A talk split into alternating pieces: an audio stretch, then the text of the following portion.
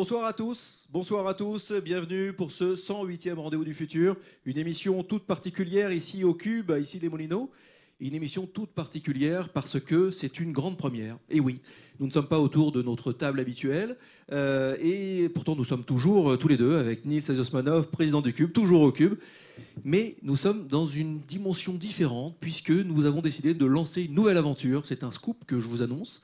Euh, en effet, vous connaissiez les rendez-vous du futur, donc 108 soirées depuis 8 ans. Vous connaissiez la revue du Cube, deux revues par an, donc c'est le 14e numéro ce soir, donc ça fait 7 ans. Et bien là, on s'est dit, tiens, si nous travaillions tous ensemble, si nous faisions tous un, et donc bienvenue pour les rendez-vous des futurs. La nuance est percutante, et Niels, je crois que tu ne me démentiras pas. Absolument. Et donc, je vais te demander de nous expliquer, en revanche, euh, avec un petit peu plus de, grain, euh, le pourquoi de cette euh, union. Alors, ben, la revue du Cube, tu l'as dit, c'est 14 numéros, plus de 500 contributions.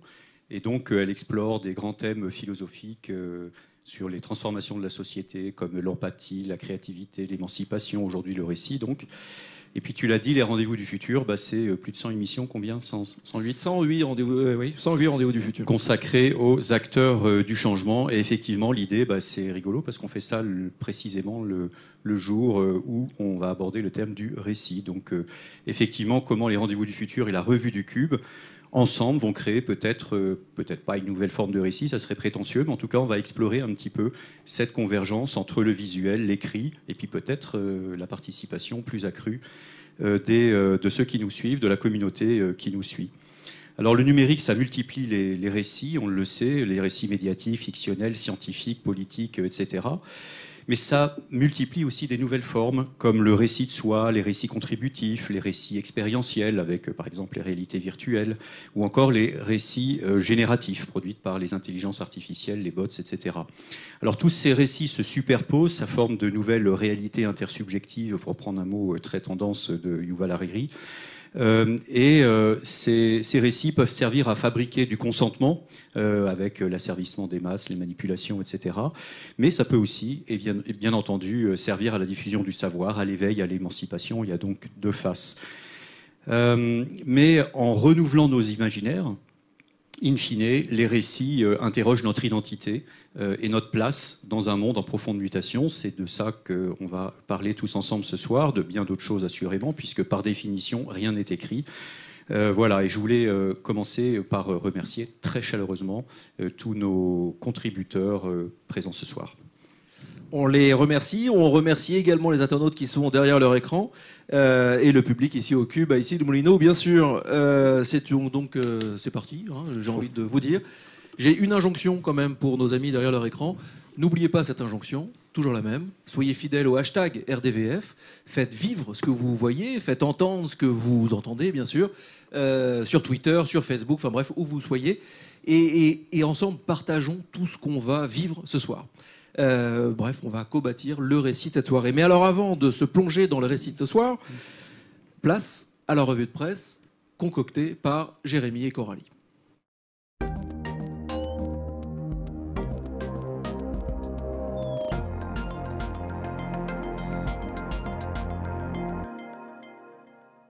Dans cette revue de presse dédiée au récit, nous allons nous intéresser aux récentes fables d'Eugène de Rastignac. Aux récentes allocutions d'Emmanuel Macron.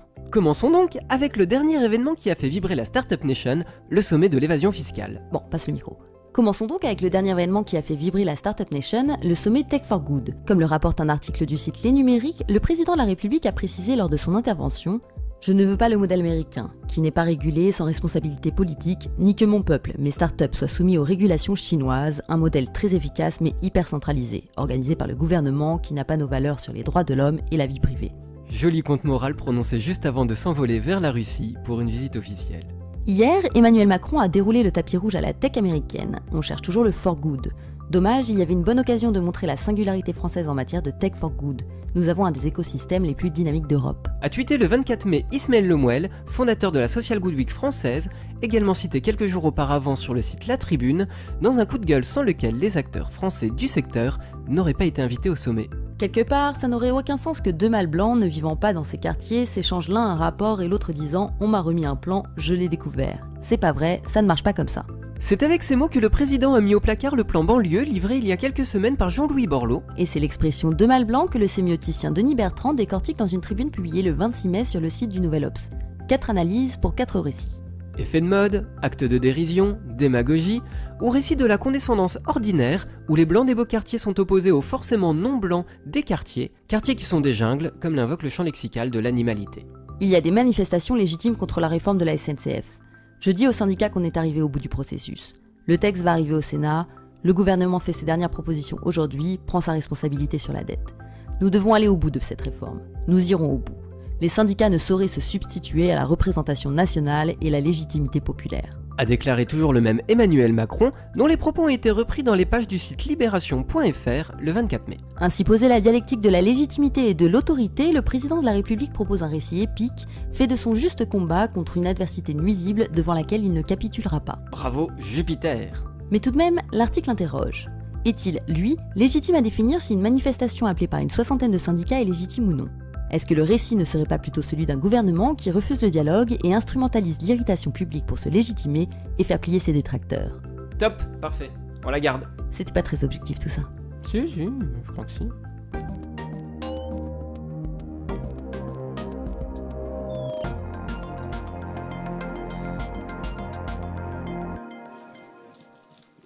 Et de retour après cette revue de presse, merci Jérémy, merci Coralie. Euh, on va commencer dans le vif du sujet cette émission en présentant nos invités. Euh, je vais commencer, euh, Niels. Euh, je vais commencer par Fadila. Fadila Brahimi, bonsoir. Alors, vous avez des micros, vous allez vous les, partager. Fadila Brahimi, vous êtes directrice et fondatrice de FB Associés, spécialiste de la transformation numérique, de la e-réputation, de la communication d'influence. Vous êtes co-auteur de Moi 2.0, devenez l'entrepreneur de votre vie grâce au personal branding aux éditions Le Duc. Et vous êtes membre du collectif Web Days, euh, Afrique et Moyen-Orient, WebDes en deux mots, c'est quoi? C'est un collectif de, de, de volontés experts euh, du numérique euh, en Europe et qui interviennent au Moyen-Orient et en Afrique pour aider tous les jeunes start-upers à, eh bien, tout simplement à s'émanciper et à développer leur business. Et donc, on, y va, on, fait un certain nombre d'événements pour les coacher. J'ai une question, une question assez rituelle qu'on va, je crois, vous poser, vous poser à tous. Euh, c'est la question qu'on appelle la question André Braïc, André Braïc qu'on avait reçu ici, et qui nous disait que lui, le but de sa vie, euh, ce qu'il voulait vraiment atteindre par-dessus tout, c'était de pouvoir expliquer euh, le système solaire à un enfant de 7 ans. Donc nous, notre question rituelle, elle est beaucoup plus simple. C'est comment vous expliquez à un enfant ce que vous faites dans la vie, un enfant de 8 ans? Alors j'ai l'impression que les enfants ont plus de facilité à comprendre ce que je fais que les adultes, puisqu'ils sont plutôt digital addicts. Euh, et, et, tout simplement, j'explique euh, eh bien, comment prendre la parole en fait sur le web. Merci. Étienne Armand Amato, bonsoir. Vous êtes le frétillant conseiller au numérique à l'Institut des hautes études pour la science et la technologie, chercheur associé au Situ Paragraphe qui mène des travaux sur les nouveaux médias, président de l'Observatoire des mondes numériques en sciences humaines et vice-président du Serious Game Lab. Alors, quand vous voyez un enfant de 8 ans, comment vous lui expliquez ce que vous faites dans la vie? Alors, je lui explique que je suis un explorateur euh, des mondes parallèles euh, qui prend de l'avance euh, pour informer un peu ceux qui prendraient plus de temps des nuages ou des éclaircies qui nous attendent.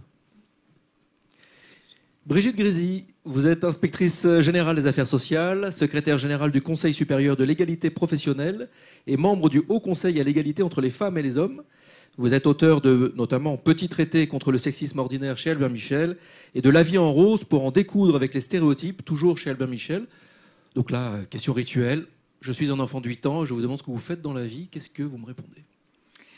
Eh bien, je lui dirais que les hommes et les femmes sont ligotés souvent dans des habits d'emprunt, qui ne peuvent pas faire exactement tout ce qu'ils veulent et ne peuvent pas explorer tout, l'éventail des possibilités. Et que, et que mon métier, c'est précisément d'aider euh, les hommes et les femmes à mieux vivre ensemble et à pouvoir euh, se libérer des stéréotypes de sexe qui les encadrent. Merci. Lorenzo Socavo, bonsoir. Vous êtes chercheur associé au programme Éthique et mythes de la création à l'Institut Charles Cros. Vous êtes conseil en innovation et prospective sur les métiers du livre et de l'édition. Auteur de plusieurs ouvrages, dont Les mutations du livre et de la lecture, de la bibliothèque à la bibliosphère et Gutenberg 2.0, le livre, le futur du livre. Oui, L'enfant de bonsoir. 8 ans, vous lui dites quoi? Ben, je lui dis que je cherche à voyager dans, dans le monde des livres, à transformer les, les lectrices et les lecteurs en fictionnautes. Ce que j'appelle fictionnautes, c'est-à-dire c'est comme un astronaute voyage dans l'espace, enfin dans les astres, et ben c'est voyager dans les fictions, voyager dans les histoires. C'est joli. Romain Saillé, Romain Saillé, bonsoir. Bonsoir. Vous êtes directeur de l'agence Storytailor et du Media Lab Session. Media Lab Session, en un mot? Alors, la Media Lab Session, c'est euh, des week-ends qu'on organise euh, et qui réunissent des producteurs de contenu, développeurs, designers, entrepreneurs. Euh, et la nouvelle forme de la Media Lab Session, c'est qu'avec Street Press, on a monté un incubateur de médias qui s'appelle The Media House et on accompagne 10 startups pendant 4 mois, justement pour avoir ce qu'on appelle un product market fit, c'est-à-dire à trouver, donc à créer un média et à trouver son audience. Votre truc à vous, effectivement, c'est vous êtes spécialiste du storytelling, de la création de médias et je vais plus loin, des nouveaux médias et, Et des marques. et des euh, marques et de tout ça. Exactement. Je suis un enfant de 8 ans, vous me répondez quoi? J'ai eu le temps de préparer un peu du coup. C'est c'est 8 Euh, ans, c'est pas 7, c'est pas C'est 9, pas c'est sept. 8. Non, moi je dirais qu'en fait, euh, euh, je trouve qu'il a le bon âge à 8 ans et mon, mon job, c'est justement que tout le monde ait 8 ans parce que je veux que tout le monde arrive à raconter des histoires. Et plus on grandit, bah, moins on est capable de raconter des histoires, ce qui est un peu dommage. Donc je rêve que tout le monde ait 8 ans en fait. Merci Romain. Anne Rumain, vous êtes étudiante à l'école doctorale de Sciences Po en théorie politique et vous vous intéressez à la collapsologie, on va en parler tout à l'heure. Assistante à la mise en scène de la compagnie Platosphère qui accompagne les migrants dans leur parcours de reconstruction de soi. Oui. Que dites-vous à un enfant de 8 ans? Euh, je lui dis que je continue d'aller à l'école, que je continue de lire des livres et que si je m'intéresse à la collapsologie, c'est pour essayer de comprendre dans quel monde il va vivre lui, un monde qui sera peut-être très différent de celui de ses parents. Merci. J'ai l'impression qu'on est vraiment à l'école et qu'on fait l'appel. Mathieu Baudin, Mathieu Baudin, vous êtes historien, prospectiviste, fondateur et directeur de l'Institut des Futurs Souhaitables, qui est un think, un do tank, euh, prospectif. Vous êtes auteur du Bonheur en marche. J'ai pris soin évidemment de bien prononcer le Bonheur en marche avec Patrick Vivray en 2015 et je rappelle 2015 et pas après. Et l'une de vos formules clés à vous, c'est au pire, ça marche. Alors je suis un enfant de 8 ans, Mathieu. Vous me répondez quoi? Faites quoi dans la vie? Je me souviens du futur, et avec une bande de conspirateurs positifs, on s'organise pour le faire advenir. Merci Mathieu. Zona Zarik, vous êtes chercheuse en philosophie morale et politique dans les départements de philosophie de l'ENS Ulm. Juriste et experte en relations internationales, vous développez les conséquences politiques du concept de compassion comme pouvoir d'émancipation, euh, que vous mettez en œuvre notamment dans le séminaire Soins et Compassion au sein de la chaire de philosophie de l'Hôtel Dieu Paris. Comment vous expliquez ça à un enfant de 8 ans? Euh, J'explique à un enfant que j'essaye d'amener la philo où que je peux et que c'est la philosophie qui, qui nous permet de mieux vivre euh, ce qu'on euh, on ressent et ce que l'on vit à au quotidien et qu'on n'arrive pas à nommer. Merci. Merci à vous d'avoir joué ce petit jeu.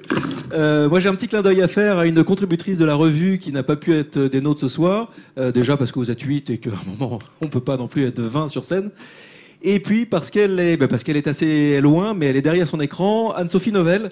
Anne-Sophie Novelle, euh, on a souhaité lui faire un petit clin d'œil parce qu'elle lance un, drôle de projet. Elle se lance dans un documentaire, une histoire, une sorte de road trip prospectif, intimiste, autour des médias.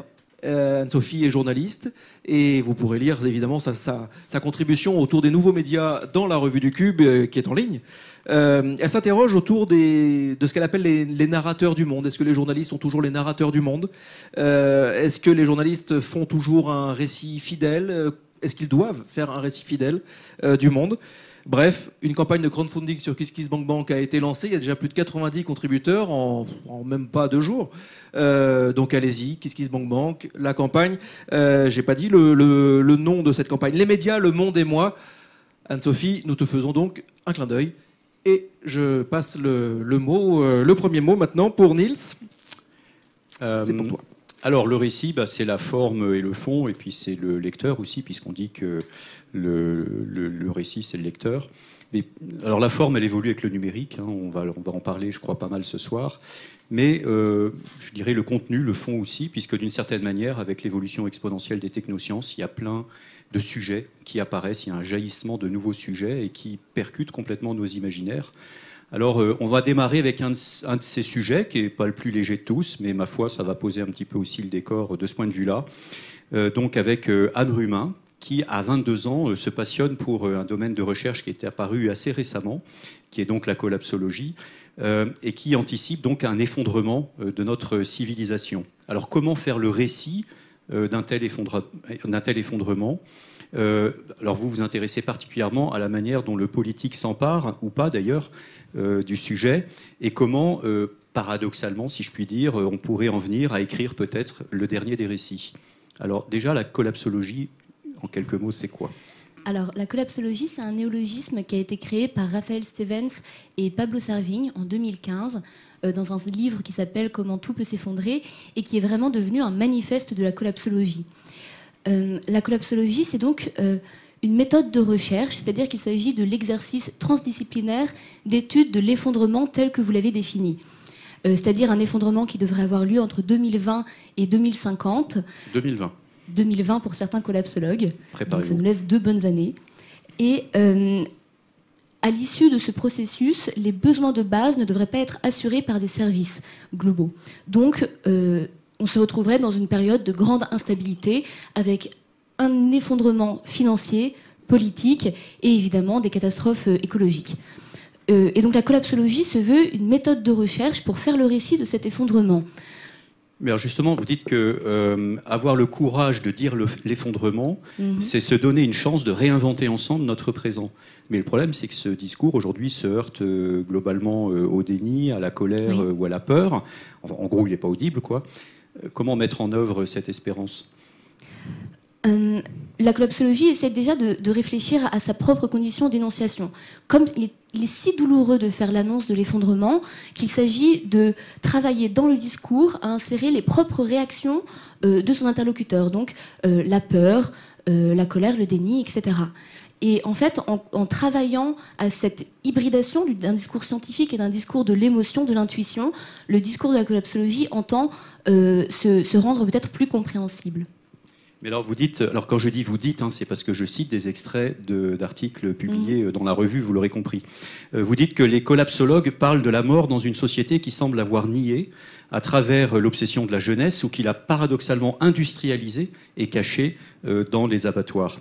Euh, est-ce que de fait, la colère, la peur dont on parlait ne risque pas de faire le lit d'un désir de totalitarisme mmh. comme moyen efficace d'arranger les choses plus rapidement?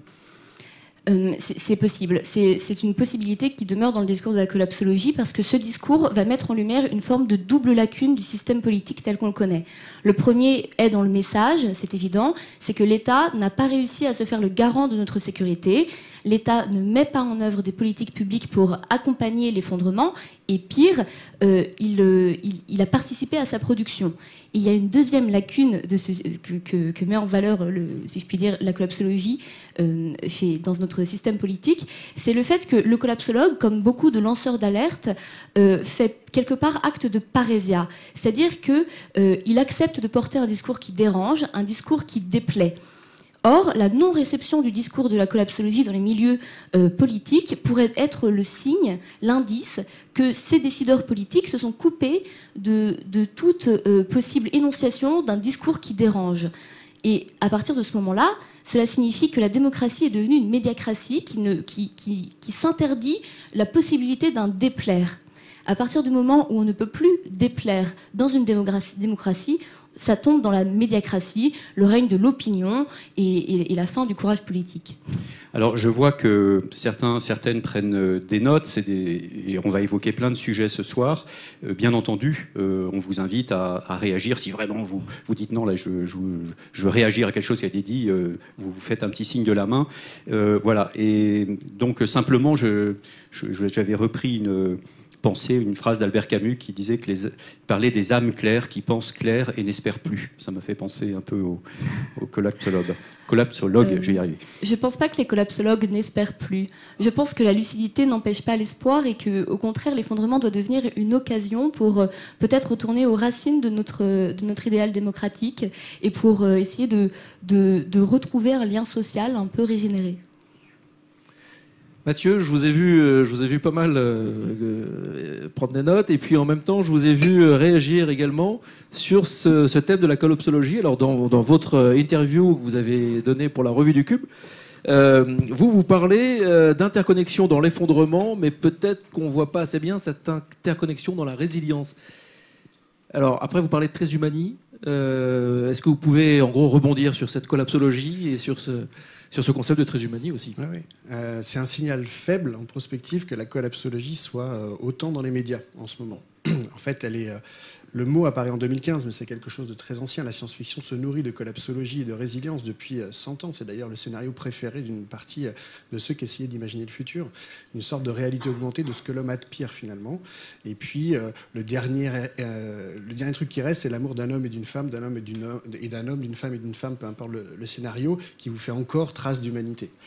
Euh, moi, ce que j'aimerais, c'est qu'on donne autant d'énergie pour montrer aussi l'interdépendance euh, de la résilience. C'est-à-dire qu'on a le même socle, c'est-à-dire qu'on est lucide sur le monde tel qu'il est et tel qu'il pourrait advenir, mais mettre plutôt cette énergie à essayer d'en faire quelque chose plutôt que de le subir. Par contre, il y a une vertu dans la collapsologie comme dans la décroissance, c'est que c'est un mot obus. Le mot obus, c'est un mot qui percute. C'est un mot que on ne peut pas récupérer. Le marketing ne peut pas récupérer le mot de collapsologie. On ne peut pas avoir des 4-4 collapsologues. On ne peut pas avoir de la crème collapsologie comme on ne peut pas avoir de la crème décroissante. Et ça, c'est intéressant. Par contre, c'est là où je prenais encore des notes, mais j'en prends tellement sur le sujet, c'est que ça active le cerveau reptilien et que je pense qu'on est dans une phase de métamorphose tellement majeure qu'il faut exciter cette partie-là. Et je pense que c'est d'autres ressorts, notamment euh, neuronaux. Alors, dans le, cette interview que vous avez accordée à la revue, euh, vous, vous, dites aussi, il y a une formule choc. Bon, après, vous avez cet art de la formule choc. Être punk aujourd'hui, c'est finalement dire yes futur. Ça veut dire qu'en gros, être subversif aujourd'hui, c'est être, euh, être, positif. positif c'est ouais. de penser que demain, ça peut être un grand qui vers lequel on peut aller. Ça, c'est vraiment euh, c'est le pas de côté par rapport à la doxa du moment qui pense que demain sera nécessairement un demain amoindri, euh, érodé par rapport à ce qu'on a connu. Et je pense qu'en effet, que être punk, c'est aujourd'hui faire yes. Yes, c'est possible. Avec des arguments. C'est là où on commence à rentrer dans une conspiration positive. Il y a déjà des gens qui sont déjà dans une phase de résilience qu'ils ont choisi euh, par dessein, par envie, par, euh, par choix de vie, et qui sont en train de nous montrer que c'est possible. C'est là où on commence à rentrer dans une zone de, flou qui est intéressante, ce qui est que demain sera profondément ce qu'on va en faire. Et ça, c'est le message, que j'aime à véhiculer et à rappeler. Oui, c'est que vous dites aussi que ça fait déjà plus de 30 ans que des gens bossent. Et des gens bossent pour nous construire quelque chose de différent du grand récit qu'on veut bien nous montrer finalement. Et ça fait 30 ans en plus qu'ils ont échoué plein de fois, donc ils ont une expérience, ils ont réussi deux, trois trucs qui mériteraient d'être mis à l'échelle. Et la bonne nouvelle, c'est que c'est pas un truc d'occidentaux qui cherchent un nouveau modèle pour dominer le monde, c'est pas un truc de brésiliens qui a envie de, prendre l'ascenseur euh, euh, du, nouveau monde, c'est de partout, de Jakarta à Porto Novo au Bénin, il y a des hommes et des femmes qui sont déjà en train d'être les morceaux de demain. Et ça, c'est étonnant, c'est un truc de post-civilisation. On va vers quelque chose, une espèce de terrain incognita ensemble, assez réjouissante aussi. C'est ce que disait Cyril Dion sur France Inter, je crois, hier ou avant-hier.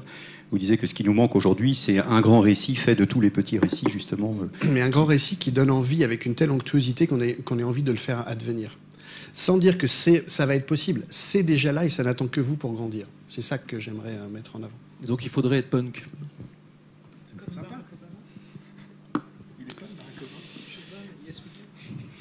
Alors, on va, euh, c'est un peu la limite de l'exercice ce soir, c'est qu'on va aborder des sujets assez différents autour de la thématique du récit, mais j'espère que la mosaïque finira par se constituer et donner une image globale qui soit euh, euh, compréhensible, cohérente. Donc là, on va parler un peu plus de la forme. Et euh, je vais m'adresser à Lorenzo Socavo. Euh, vous dites que depuis des années, euh, vous exercez une résistance passive euh, vous avez rejeté la télévision, votre smartphone, euh, votre téléphone, même mobile, euh, puisqu'il n'est même pas smartphone, fait à peine des, SMS. et que votre résistance active à vous, c'est la lecture qui vous permet d'accéder à d'autres imaginaires. Alors je voulais juste commencer en vous demandant, mais finalement, est-ce que euh, les arts et la littérature qui sont aux avant-postes des nouveaux imaginaires ne doivent pas, au contraire, s'emparer complètement euh, des nouveaux outils, des nouvelles formes euh, pour rendre visible ce qui est émergent Je pense qu'ils ils s'en emparent au moins en partie. Disons qu'ils essayent. Maintenant, il y a une singularité, je pense, qui est indéniable de la lecture, et en l'occurrence de la lecture silencieuse de textes littéraires écrits. Voilà. Alors, ce type de lecture, quand on la pratique, on se rend compte qu'elle nous donne accès à un, phénomène d'immersion, à une visualisation mentale qu'on ne peut pas retrouver pour l'instant avec, euh, bien sûr, bon, bah, les livres électroniques, les livres numériques, disons les e-books au sens très large, ou même avec des casques de réalité virtuelle, ou tout ce que vous voulez. Il y a vraiment une singularité de ce processus mental de lecture. Et j'insiste bien, de lecture vraiment euh, silencieuse de textes littéraires lus. Alors, maintenant, on peut, bien sûr, s'en émanciper, bien que je pense que ça soit là, disons, un lieu d'exercice euh, essentiel de notre liberté d'esprit, c'est-à-dire de notre liberté de penser. On peut s'en émanciper, notamment bah, si on prend acte de ce qui est en train de se passer en effet, c'est-à-dire d'un passage, une évolution, disons, dans notre rapport, dans le rapport de notre espèce. Je pourrais dire là, parce que nous parlons de récit, parler d'épopée, dans l'épopée de notre espèce, un passage à un nouvel épisode, un nouvel épisode de notre relation, de la relation de notre espèce animale aux signes et au langage. Alors ce nouvel épisode se, construit peut-être à l'aune notamment de la fusion du réel et du virtuel. Et ça, ça provoque quelque chose qui est quand même assez euh, nouveau sur le plan anthropologique. C'est qu'on se retrouve à interagir de plus en plus avec des environnements euh, interactifs, communicants, des objets qui vous parlent, relationnels, empathiques. On parle des technologies empathiques, etc. Et que finalement, on voit que le réel autour de nous devient de plus en plus une sorte de fiction, y compris une fiction d'ailleurs euh, qui peut être personnalisable. Hein. Ça, peut aller, ça peut aller assez loin. Euh, et vous, vous dites que le danger, c'est justement de voir le monde comme une pure construction euh, euh, fictionnelle. Je vais y arriver. En quoi est-ce un danger et comment vous réagissez par rapport au fait que le, le monde physique, justement, devient de plus en plus communicant et donc fictionnel? Oui, ça fait beaucoup de choses. Je ne suis pas certain, certain d'avoir vraiment exactement, disons, dit cela. le danger, euh, les dangers, ce sont les mots, c'est le, le, langage, le, danger. Et nous sommes dans, le langage un petit peu comme des, euh, comme des poissons dans l'eau, et nous sommes emportés euh, par toutes les connotations. il faut il y a beaucoup de choses, disons, dans ce que vous avez dit, mais je ne veux pas vous couper. non, je vais peut-être reprendre plus simplement, excusez-moi ma question. Euh, la, question est simple, c'est qu'il y a des nouvelles formes de fiction qui arrivent, et ce sont des fictions qui se, qui se, qui se maillent de manière très fine avec le réel, parce que nos environnements deviennent fictionnels. Quoi. Vous voyez ce que je veux dire? On, Finalement, on rentre en permanence dans une fiction. C'est comme si le monde devenait de plus en plus une espèce de grand jeu vidéo. Quoi. Oui, mais là, là est le danger précisément. Et c'est de ça que la lecture euh, peut nous permettre de nous, de nous émanciper. Mon travail, c'est de chercher les conditions, si vous voulez, pour ce que j'appelle autonomiser le lecteur, ou la lectrice bien sûr, de fiction littéraire. C'est-à-dire non pas euh, se retrouver embarqué euh, dans un monde ou dans des mondes où il n'y aurait plus de, de limites discernables entre le réel et le fictionnel mais de lire nous-mêmes euh, le monde, d'engendrer euh, nous-mêmes en partie le monde dans lequel notre lecture nous projette. Parce que c'est naturellement ce qui se passe. Je veux dire, depuis le début de la création, euh, qu'est-ce que c'est la lecture? La lecture, c'est un des premiers actes du vivant, au niveau presque biologique. C'est-à-dire, c'est capter son, environnement, et j'emploierai volontairement le terme de contexte, capter son environnement, le décoder et le documenter. Quelque part, même s'il ne s'agit pas euh, d'un texte, bien sûr, littéraire écrit, mais il s'agit des signes de notre environnement, on en a besoin de cette lecture pour vivre. Et donc ce processus-là, il faut pouvoir le continuer. Et nous y sommes familiarisés euh, culturellement, disons, j'étais pour dire d'instinct, mais non, culturellement, avec la lecture euh, de textes. Et est-ce que c'est pour euh, favoriser ça que vous euh, travaillez par exemple sur des prototypes de médiation numérique du livre, notamment avec une plateforme web 3D immersive à l'Université de Strasbourg?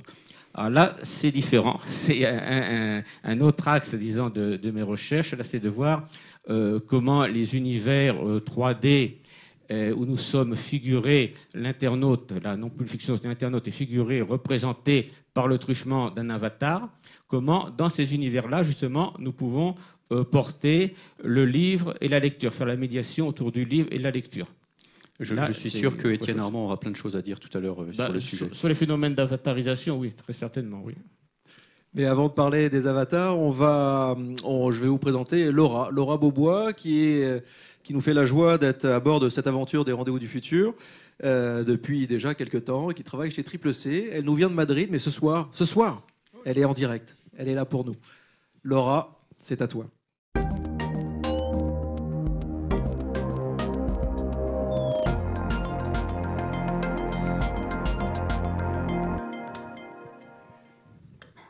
Je commencerai cette chronique avec ce chiffre, 50%. Par définition, 50% représente la moitié exacte d'une entité. Le Larousse définit d'ailleurs le mot moitié par chacune des parties égales d'un tout divisé par deux. 50%, c'est ce que représentent les femmes dans la population mondiale environ. Et donc, à part égale, les hommes représentent l'autre moitié. Vous me suivez jusque-là? Bien.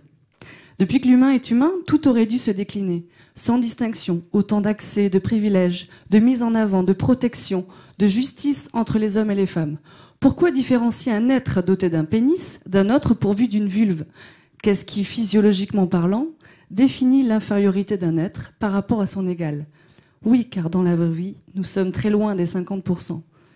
Seulement 30% du temps de parole à la télévision est accordé aux femmes selon le CSA. 40% des femmes ont déjà été discriminées parce qu'elles sont des femmes, toujours selon le CSA.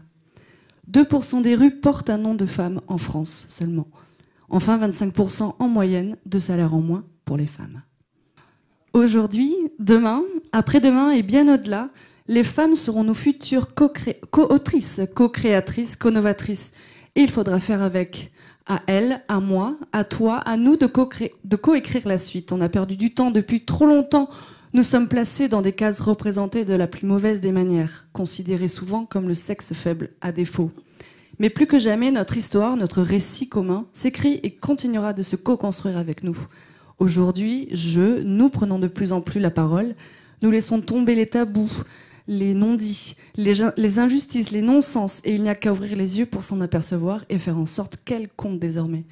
Elles sont championnes et doivent recevoir toute la reconnaissance qu'elles méritent. Elles sont également actrices avant tout et n'attendent pas une caméra pour parler et briser les tabous. Elles sont des autrices qui alertent, sensibilisent et redonnent du bon sens au débat. Elles sont aussi chercheuses, elles inspirent, elles redonnent confiance aux femmes, aux jeunes filles et montrent que c'est possible. Elles sont chiliennes, espagnoles, africaines, irlandaises récemment et elles ont décidé de se confronter à l'ordre établi et de ne plus se laisser faire face à l'injustice qui subsistait jusqu'alors. Elles sont nos mères, nos filles, nos sœurs, nos grands-mères, nos voisines, nos cousines. Bref, elles ont des choses à dire, à montrer, à révéler et à combattre. Plus que jamais, notre récit, notre histoire commune que nous sommes en train d'écrire ne se fera pas sans les hommes et sans les femmes non plus. Nous avons besoin autant des uns que des autres. Notre monde change, ils font composer avec une mondialisation toujours énorme, une ère numérique passionnante et alarmante aussi, une dimension géopolitique compliquée, une planète à protéger, bref, chacun a son rôle à jouer. Et ce n'est pas en continuant d'installer des inégalités, en continuant les divergences de traitement entre les unes et les autres qu'on arrivera à s'en sortir. Pour conclure, j'ajouterai qu'être féministe, ce n'est pas être contre les hommes, c'est idéaliser une société, un monde où autant femmes que hommes, eh bien, on doit se respecter, peu importe qu'on ait une verge ou une poitrine. Je vous laisse avec mon coup de cœur du moment, Oxmo Puccino, qui s'allie à la Fondation des femmes dans la campagne Tu seras un homme, mon fils, qui met en avant l'importance de l'éducation des plus jeunes, qui est au cœur de l'évolution des comportements des hommes envers les femmes et vice-versa. Si au lieu de t'emporter, tu sais respecter, écouter, échanger.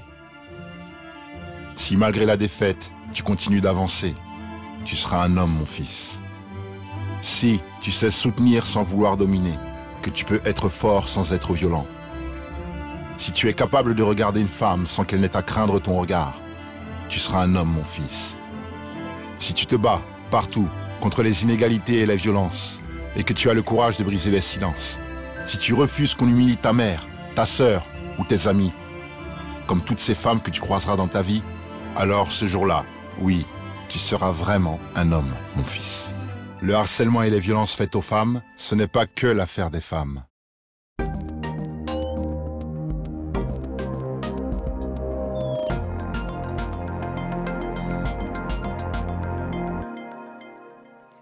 Merci beaucoup Laura, merci Laura pour cette euh, chronique. Euh, on l'a tous euh, regardé et on t'a tous suivi avec vraiment attention. Et je me tourne donc naturellement, évidemment, vers vous, Brigitte Grézy.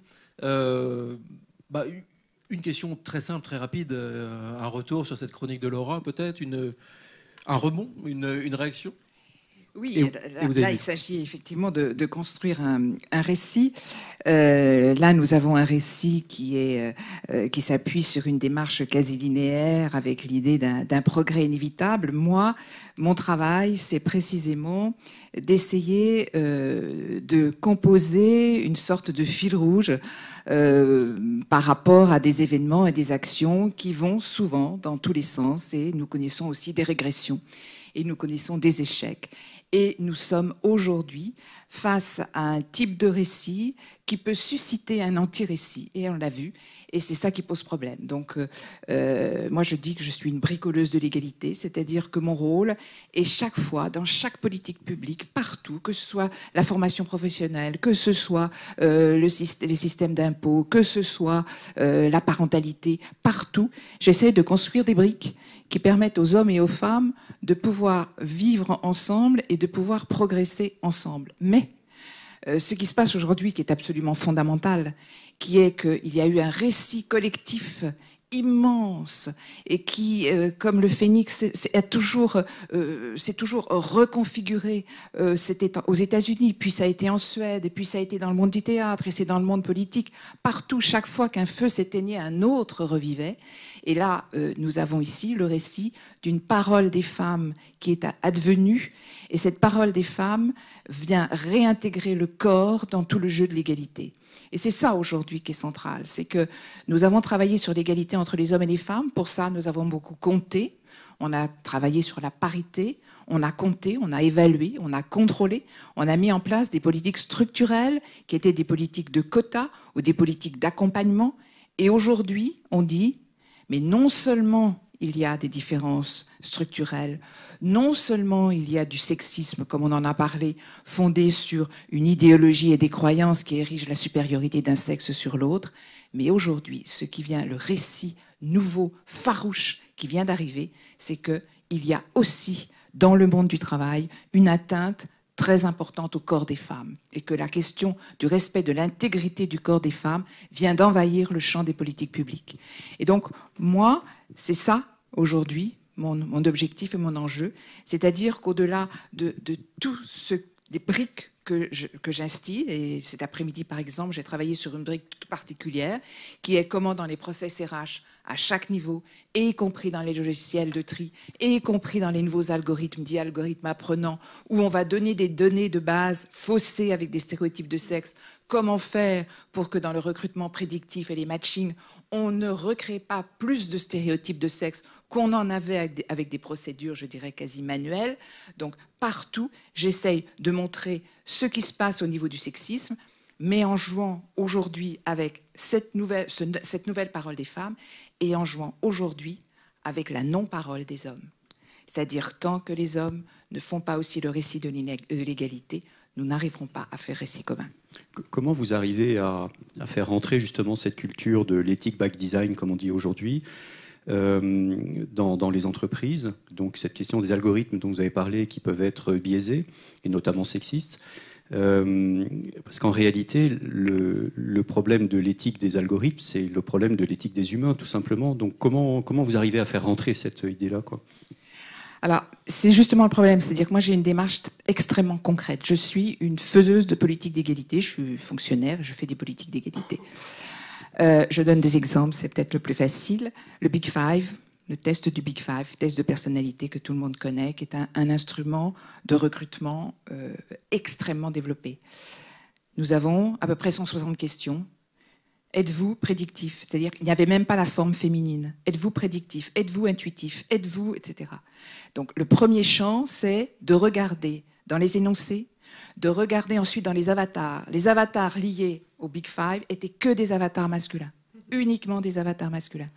Donc on essaye de, voir à la fois dans le vocabulaire, à la fois dans les visuels, à la fois dans les postures et dans le langage non verbal quand on recrute, et à la fois dans le contenu même des stéréotypes, tout ce qui peut arriver à biaiser. Et ensuite, on essaye de travailler sur une neutralisation. Mais la neutralisation, c'est pas seulement enlever la variable sexe dans les algorithmes.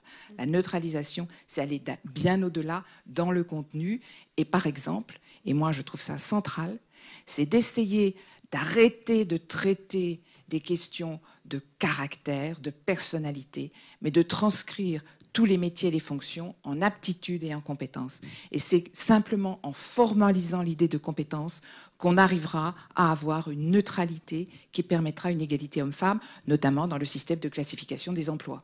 Pourquoi, par exemple, dans la question de pénibilité, porter un sac de ciment vaut des points dans la pondération des critères et porter une personne âgée dépendante ne vaut quasiment rien parce que c'est le care et que les femmes sont faites pour le care et donc ça n'est pas valorisé on a une pondération des critères totalement différente. Il faut travailler sur la notion de portabilité et ne pas se référer sans arrêt euh, au secteur euh, industriel et, à une civilisation qui est déjà un peu dépassée. Et est-ce que ça commence pas, par exemple, par le fait d'aller mettre dans les écoles d'ingénieurs euh, les humanités, la philosophie ah, Évidemment, évidemment. De toute façon, tous les lieux de socialisation doivent être interrogés aujourd'hui au regard de cela, mais depuis les crèches jusque dans les écoles d'ingénieurs, réinstaurer la philosophie, savoir quel est le monde que l'on veut, est central. Et je voudrais dire qu'aujourd'hui, puisqu'on parle de récit, quand je dis que le récit des hommes doit s'écrire, je pense que ça, c'est un sujet essentiel. Essentiel. On n'a pas du tout, encore une fois, travaillé. Mais c'est ça, c'est qu'on a l'impression que la route est monstrueusement longue, dure. Euh, votre boulot à vous, c'est de trouver en permanence des ressorts pour euh, pour garder la foi finalement dans. Mais c'est pas garder la foi, c'est de toute façon. Euh, au moins quelquefois on me demande est-ce que est-ce que tu es optimiste? Je dis mais je, ne me pose pas la question. De toute façon, il faut continuer. Euh, on, on, ne peut pas ne pas continuer.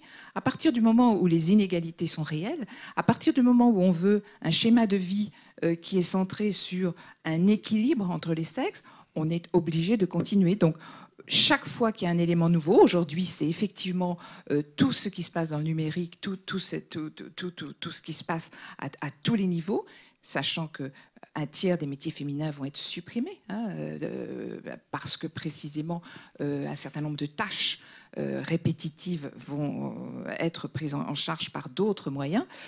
on a là une sorte d'impératif catégorique de continuer en faisant attention qu'il n'y ait pas le contre-récit des masculinistes qui diront mais les femmes ont déjà tout, l'égalité est déjà là, vous nous privez de nos enfants, vous nous privez de, euh, des postes de responsabilité, vous nous privez, etc. Il y a un contre-discours qui est en train de s'organiser et c'est très intéressant. Et sur lequel il faut être vigilant, il faut embarquer tout le monde dans cette vigilance. Moins, de femmes euh, avec l'automatisation et en même temps euh, très peu de femmes dans tous les métiers numériques, de codage. De... Et de moins en moins, puisqu'il y a 20 ans, il y avait 80% de femmes dans les métiers du codage, elles ne sont plus que 40%.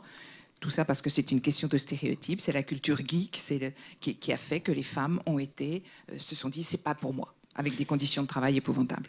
Alors vous l'avez dit tout à l'heure, les, récits euh, naissent euh, et meurent et renaissent en permanence, ils se confrontent à d'autres récits, et finalement c'est tout ce brassage de, récits et d'expériences euh, qui euh, font société malgré tout, euh, qui nous permettent d'être dans des repères communs, des récits communs.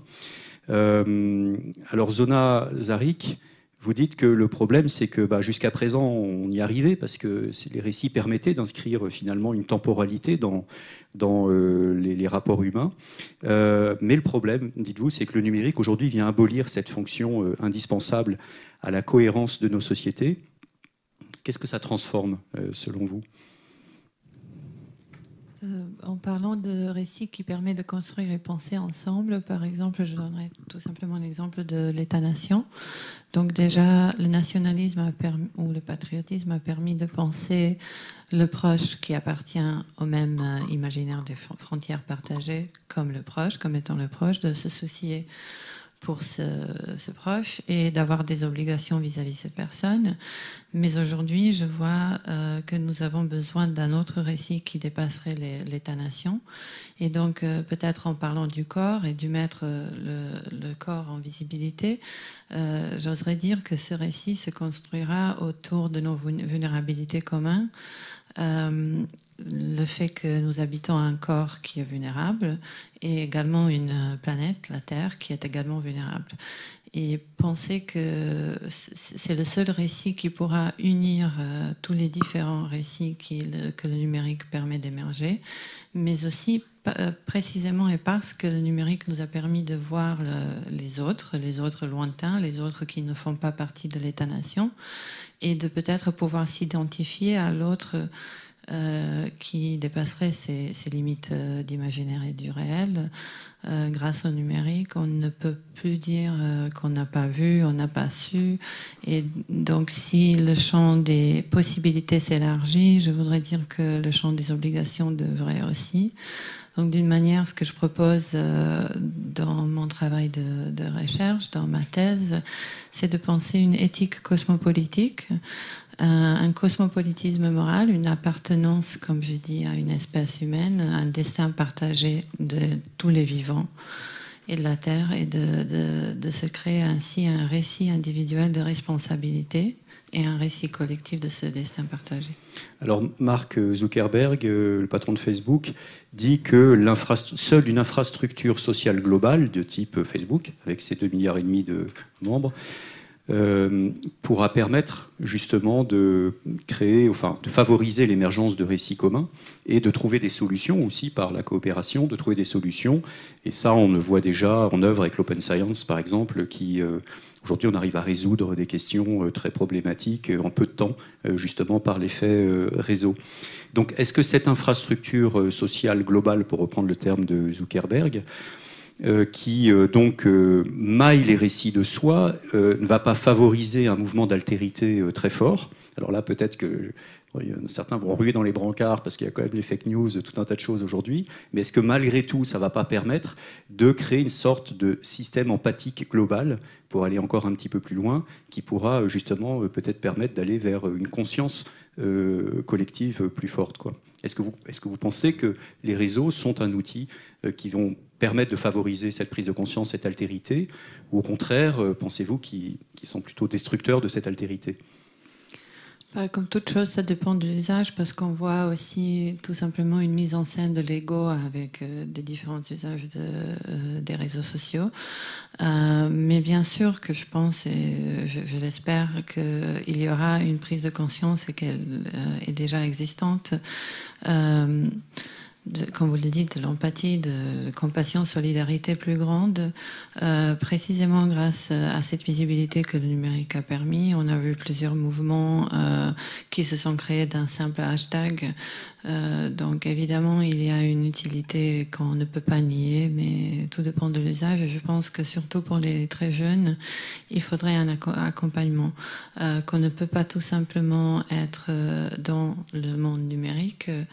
Euh, et choisir, euh, bien sûr, il, faut avoir la liberté de choisir, mais ce que je veux dire par ça, c'est que euh, ça peut très vite devenir tout simplement une distraction. au lieu de l'utiliser comme un outil très fort et très important, voire politique. Vous dites qu'il y a une, que vous sentez cette prise de conscience, peut-être dans les jeunes générations. Je ne sais pas. Moi, je, je pense au, au, maire de Sevran qui a démissionné, vous savez, de manière assez fracassante il y a peu de temps. Euh, et notamment, il disait, bah, moi, dans ma ville, les jeunes, ils sont hyper connectés. Quoi. Je veux dire, euh, ils, ont, ils sont tous à fond là-dessus parce qu'ils ont du temps et le peu de moyens qu'ils ont, ils le mettent sur les smartphones, etc. Donc, ils sont hyper connectés. Et euh, beaucoup d'entre eux sont dans l'énergie et la volonté justement de, de, ce nouveau récit dont on parle tout à l'heure, donc une vision positive du monde, ils ont envie de faire des choses, etc. Donc ils sont très connectés, ils sont projetés dans le monde contemporain, ils ont l'énergie, et pourtant, ils ne sont pas connectés à la société. Euh, parce que tout simplement, ils ne sont pas dans les réseaux. Ils n'ont pas accès aux réseaux, les réseaux de financement, les réseaux d'accompagnement, de, les réseaux de formation, etc., etc. Et je crois que ça, c'est un domaine sur lequel vous travaillez également, qui sont ces codes invisibles euh, de la société. Euh, comment vous voyez ça Comment vous abordez cette question-là? Merci Nils pour la question parce que ça me permettrait d'expliquer un, projet qui me tient à cœur. Mais je voulais dire tout d'abord que c'est tout simplement la réponse serait la, facilité d'accès. Il est beaucoup plus facile de se réunir, de faire lien sur les réseaux que par exemple au sein d'une institution, malheureusement. Donc euh, il faut, pour créer ce monde commun dont je parle, il faut des espaces communs, des vrais espaces et non pas le numérique qui abolit l'espace-temps. Mais il faut que les institutions ouvrent les portes euh, à, ce type d'échange, qu'on entend plus euh, les voix des étudiants, les voix des jeunes. donc, parce que précisément à chaque fois que nous n'avons pas eu ou que cette, cette occasion a, été empêchée, c'est là où le monde commun fait une rupture. Donc, cette rupture de monde commun, cette euh, impossibilité de le partager pour de vrai, pour dans des manières concrètes, euh, c'est précisément ça, euh, ici tout le risque. Et donc, si on n'arrive pas à intégrer, à comprendre des codes des entreprises, des institutions, au moins il y a les réseaux sociaux qui peuvent ouvrir peut-être une option. Euh, et l'idée que j'ai eue avec euh, deux amis, euh, deux camarades du département en philosophie, c'était de mettre en place une organisation qu'on a appelée Prise d'aile, précisément pour... Alors justement, avant de nous expliquer ce que fait Prise d'aile, j'ai été sur la homepage de votre site et j'ai vu que vous avez mis une citation de Michel Foucault que je vais donner parce qu'elle est très belle. Je cite, Il y a longtemps qu'on sait que le rôle de la philosophie n'est pas de découvrir ce qui est caché, mais de rendre visible ce qui est précisément visible, c'est-à-dire de faire apparaître ce qui est si proche, si immédiat, si intimement lié à nous-mêmes, qu'à cause de cela, nous ne le percevons pas. Alors, avant de poursuivre, qu'est-ce qui est si proche de nous qu'on ne perçoit pas aujourd'hui? Euh, J'adore cette citation parce qu'elle a plusieurs réponses. Euh, la plus évidente peut-être, c'est que euh, ce que l'on perçoit pas, c'est la solution la plus simple. Que parfois il s'agit juste de, porter un autre regard, ce qui est souvent le rôle de la philosophie, pour ouvrir euh, d'autres portes et d'autres possibilités. Mais aussi, par exemple, on ne perçoit pas sa propre souffrance ou celle de l'autre. Euh, ce qui est euh, tout le travail de la philosophie à l'hôpital, par exemple, ce qu'on fait avec le séminaire sur et compassion.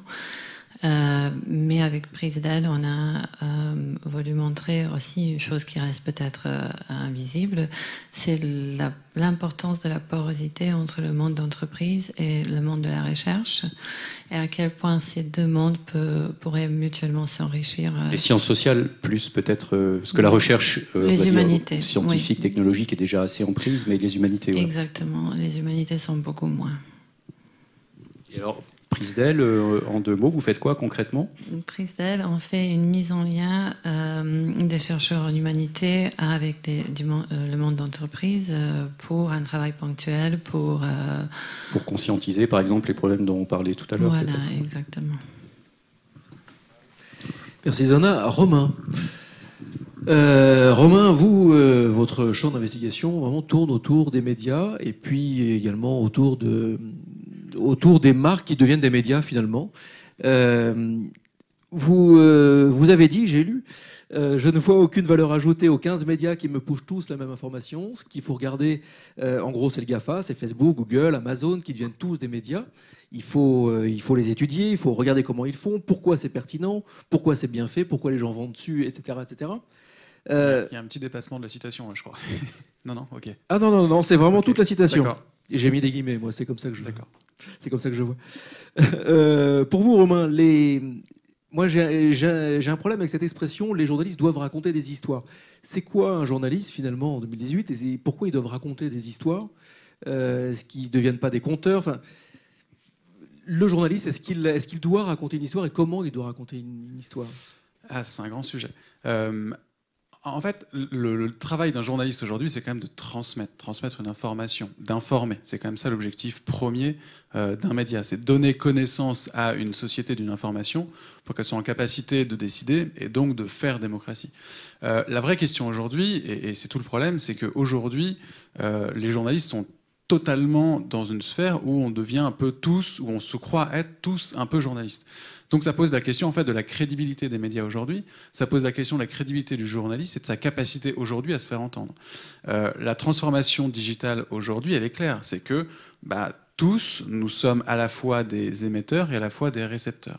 Et donc la place du journaliste doit se faire aujourd'hui. La vraie question du journaliste, c'est est-ce qu'il doit conserver les codes euh, qu'il a depuis des années et donc jouer avec la sphère qu'il a depuis des années Ou est-ce qu'il doit s'adapter à ces nouveaux médias Et dans ce cadre-là, comment est-ce qu'il garde son intégrité?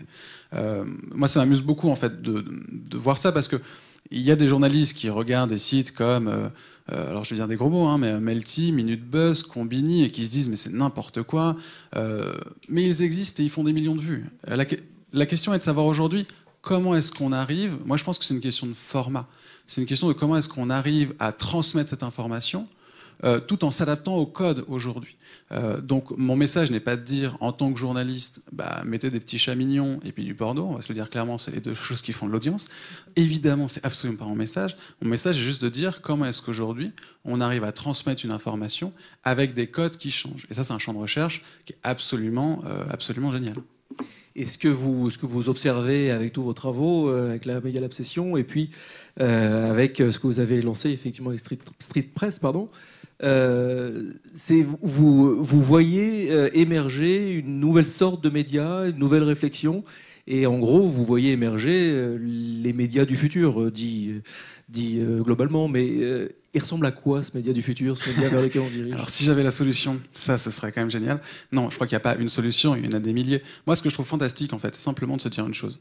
C'est que euh, je pense qu'en en, se disant tous qu'on a cette capacité de raconter des histoires et de transmettre des informations, alors on, est tous en capacité d'inventer notre récit et d'inventer notre manière de transmettre des informations. Euh, il n'y a pas un type de média, il n'y a pas un type de nouvelle narration. Il y en a des tonnes. Euh, je vous prends juste un exemple, mais un, quelqu'un que j'adore, qui s'appelle Raphaël Catan, euh, qui a euh, une agence de, production qui s'appelle Small Bang, et qui réfléchit justement à cette nouvelle manière de raconter des histoires. Ce que je trouve intéressant depuis le début, c'est vrai qu'on parle beaucoup du digital d'un côté et du monde réel de l'autre. Et moi, ce que j'aime avec Raphaël, c'est que bah, il pense le récit ensemble. C'est-à-dire de se dire, par exemple, comment est-ce qu'on arrive à avoir une, une première partie de l'expérience qui peut être à la limite en digital, puis ensuite de remonter dans, un, dans du réel. Euh, vous posiez la question tout à l'heure de dire, mais en fait, les jeunes aujourd'hui sont sur des réseaux Internet et finalement ne sont pas dans les réseaux physiques avec les, là où on peut faire financer nos projets ou autres. Euh, je ne sais pas si on peut le dire comme ça en vrai. Je pense que globalement, euh, tous dans notre expérience, on a pu avoir, grâce à des réseaux plus digitaux, des impacts réels sur le monde. Donc je pense qu'il y a des passerelles entre les deux qui sont absolument énormes. Et, et je pense que les nouvelles les nouveaux médias. Personne n'est mort. C'est un micro qui est tombé, personne n'est blessé. On euh, rassure les familles, tout va bien. Un micro frétillant. C'est un micro frétillant, toujours. Euh, mais donc, ces histoires frétillantes, évidemment. Non, mais je crois que ces histoires sont à la, frontière des, deux. Euh, je pense, juste pour finir quand même, il y a juste un truc qui me paraît extrêmement important aujourd'hui, et la question que pose Simon Sinek par exemple, c'est la question du pourquoi. Pourquoi est-ce qu'on fait ça? Je pense qu'entre un communicant et un journaliste, il se posera toujours la question des valeurs, et de réellement le monde qu'on a envie de dessiner demain. Et je pense que ça, c'est majeur. C'est-à-dire que transmettre un message ou une information d'un émetteur à un récepteur, c'est quelque chose qui est de plus en plus facile. Par contre, derrière, d'être en capacité de comprendre l'impact de son message et de, via ce message, dessiner le monde de demain et de pouvoir y apporter euh, peut-être une notion de punk, on ne sait pas, mais en tout cas, cette capacité de dire on y croit et on a cette vision du monde, ça, ça change absolument tout. Oui, moi, j'ai le sentiment que la manière de, produire le message et de le, communiquer, l'impact qu'il va avoir change vraiment très fortement. J'ai une petite anecdote euh, récente, alors une personnalité que je citerai, dont je ne citerai pas le nom, mais qui euh, euh, ont discuté. À un moment donné, quelqu'un dit mais ça serait peut-être bien d'aller voir la ministre pour lui parler du sujet. Et la personnalité a répondu mais pourquoi j'irai voir la ministre? Je fais un tweet, 7 millions de followers, ça suffit. Et ça, ça change quand même gravement quelque chose dans Alors, euh, anecdote contre anecdote, moi par exemple, j'ai pu rencontrer des personnes euh, qui étaient ministres ou députés avec un tweet.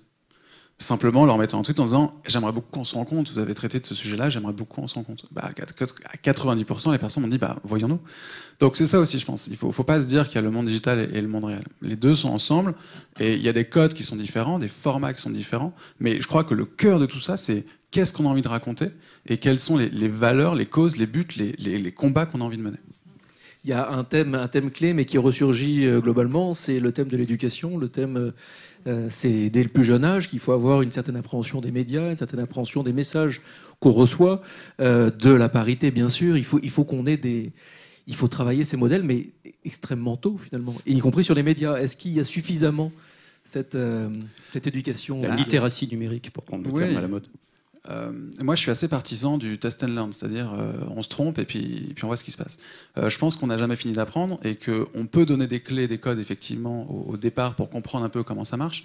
Mais même moi, qui ai bientôt 30 ans, je ne me fais toujours pas à ce qui arrive assez rarement, mais on peut se faire insulter sur Internet pour juste une phrase ou un truc, surtout pendant les moments des présidentielles ou des moments un peu sensibles où on met un message qui voudrait dire que peut-être tu fais partie de tel truc. Et ben, en fait, je crois qu'on n'est jamais prêt à se faire insulter. Donc ça, c'est un apprentissage du quotidien globalement.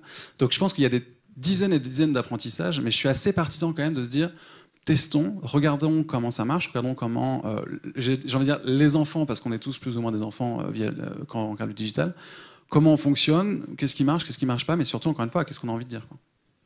Merci Romain. On va passer à, une, euh, à un passage euh, qu'on attend tous maintenant avec impatience depuis quelques émissions.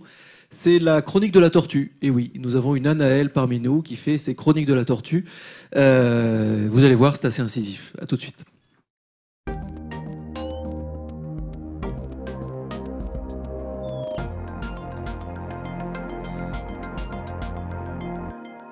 Salut à tous.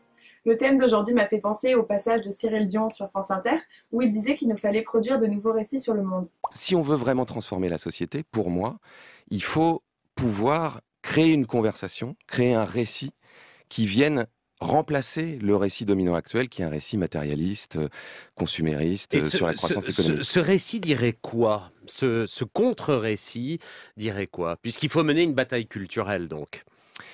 Pour moi, le, fondamental de ce récit, c'est de dire que nous et la nature, nous sommes inextricablement liés, en fait, que nous sommes totalement interdépendants.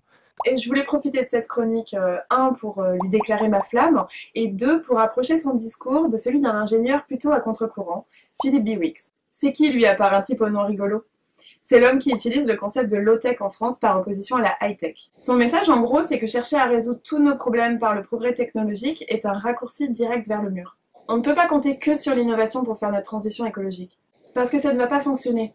Les ressources vont s'épuiser quand même, la pollution va s'aggraver encore, et nos problèmes vont continuer d'empirer. Croire que le progrès nous sauvera n'est rien d'autre qu'une fuite en avant qui nous empêche de remettre en cause notre mode de consommation, d'interaction, de vie. Les énergies renouvelables, par exemple, ne sont qu'une réponse partielle à la pénurie de pétrole et au changement climatique. Parce que pour produire des panneaux solaires, il faut extraire des métaux rares et cette extraction pollue. Ce qu'il faut, c'est avant tout réduire drastiquement notre consommation d'énergie.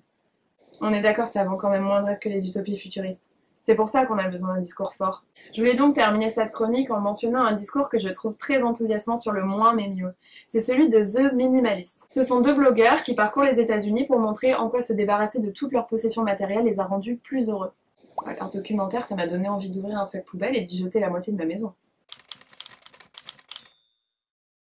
C'est tout pour aujourd'hui, mais si vous en voulez encore, je vous mets quelques suggestions de livres à lire et de films à voir pour la prochaine fois.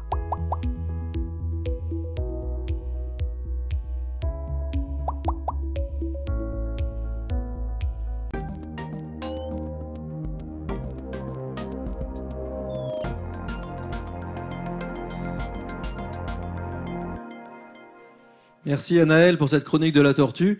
Euh, je repasse le, micro, si je puis dire, à Nils.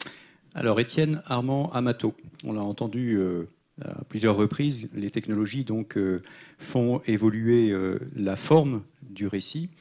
Mais alors vous, vous dites que ça confère aux spectateurs qui avant étaient plutôt dans un mode contemplatif un rôle actif, mais voire plus une responsabilité. Qu'est-ce que vous, qu'entendez-vous par là? J'entends le fait que dès lors qu'on pratique euh, un média interactif, on, a des choix à faire, on a des décisions à prendre, et euh, du coup, on est comptable des conséquences euh, de ce que l'on fait eu égard au système dans lequel on est, puisqu'on ne choisit pas toujours, évidemment, ni le scénario, ni les suites. Donc on a une implication causale qui peut nous aider à mieux comprendre la part de responsabilité qu'on a dans beaucoup de phénomènes. Et pour euh, un peu rebondir sur ce qu'on a dit précédemment, euh, il est vrai que. Pardon, pardon juste là-dessus, parce que euh, Poursuivons. le problème, c'est qu'on peut comprendre sa part de responsabilité si on a un feedback. Et il y a plein de systèmes qui donnent. Vous voyez ce que je veux dire Il faut pouvoir comprendre.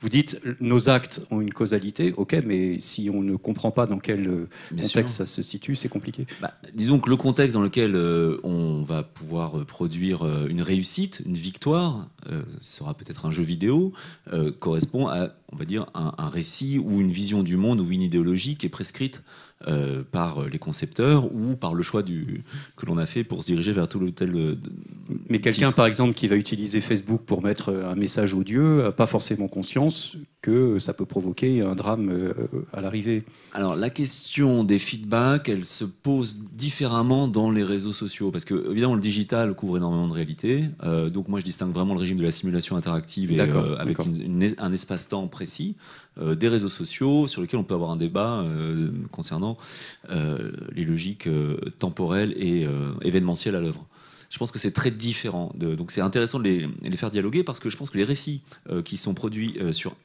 un régime, par exemple le régime de l'interaction et de la simulation, vont alimenter les forums, vont alimenter les, réseaux sociaux, et inversement, euh, on a une triangulation avec la réalité. Donc on a trois, trois régimes. Hein. On a la logique de simulation, la logique de réseau social numérique, et puis notre quotidienneté, la, la logique ordinaire. Et ça triangule entre les trois.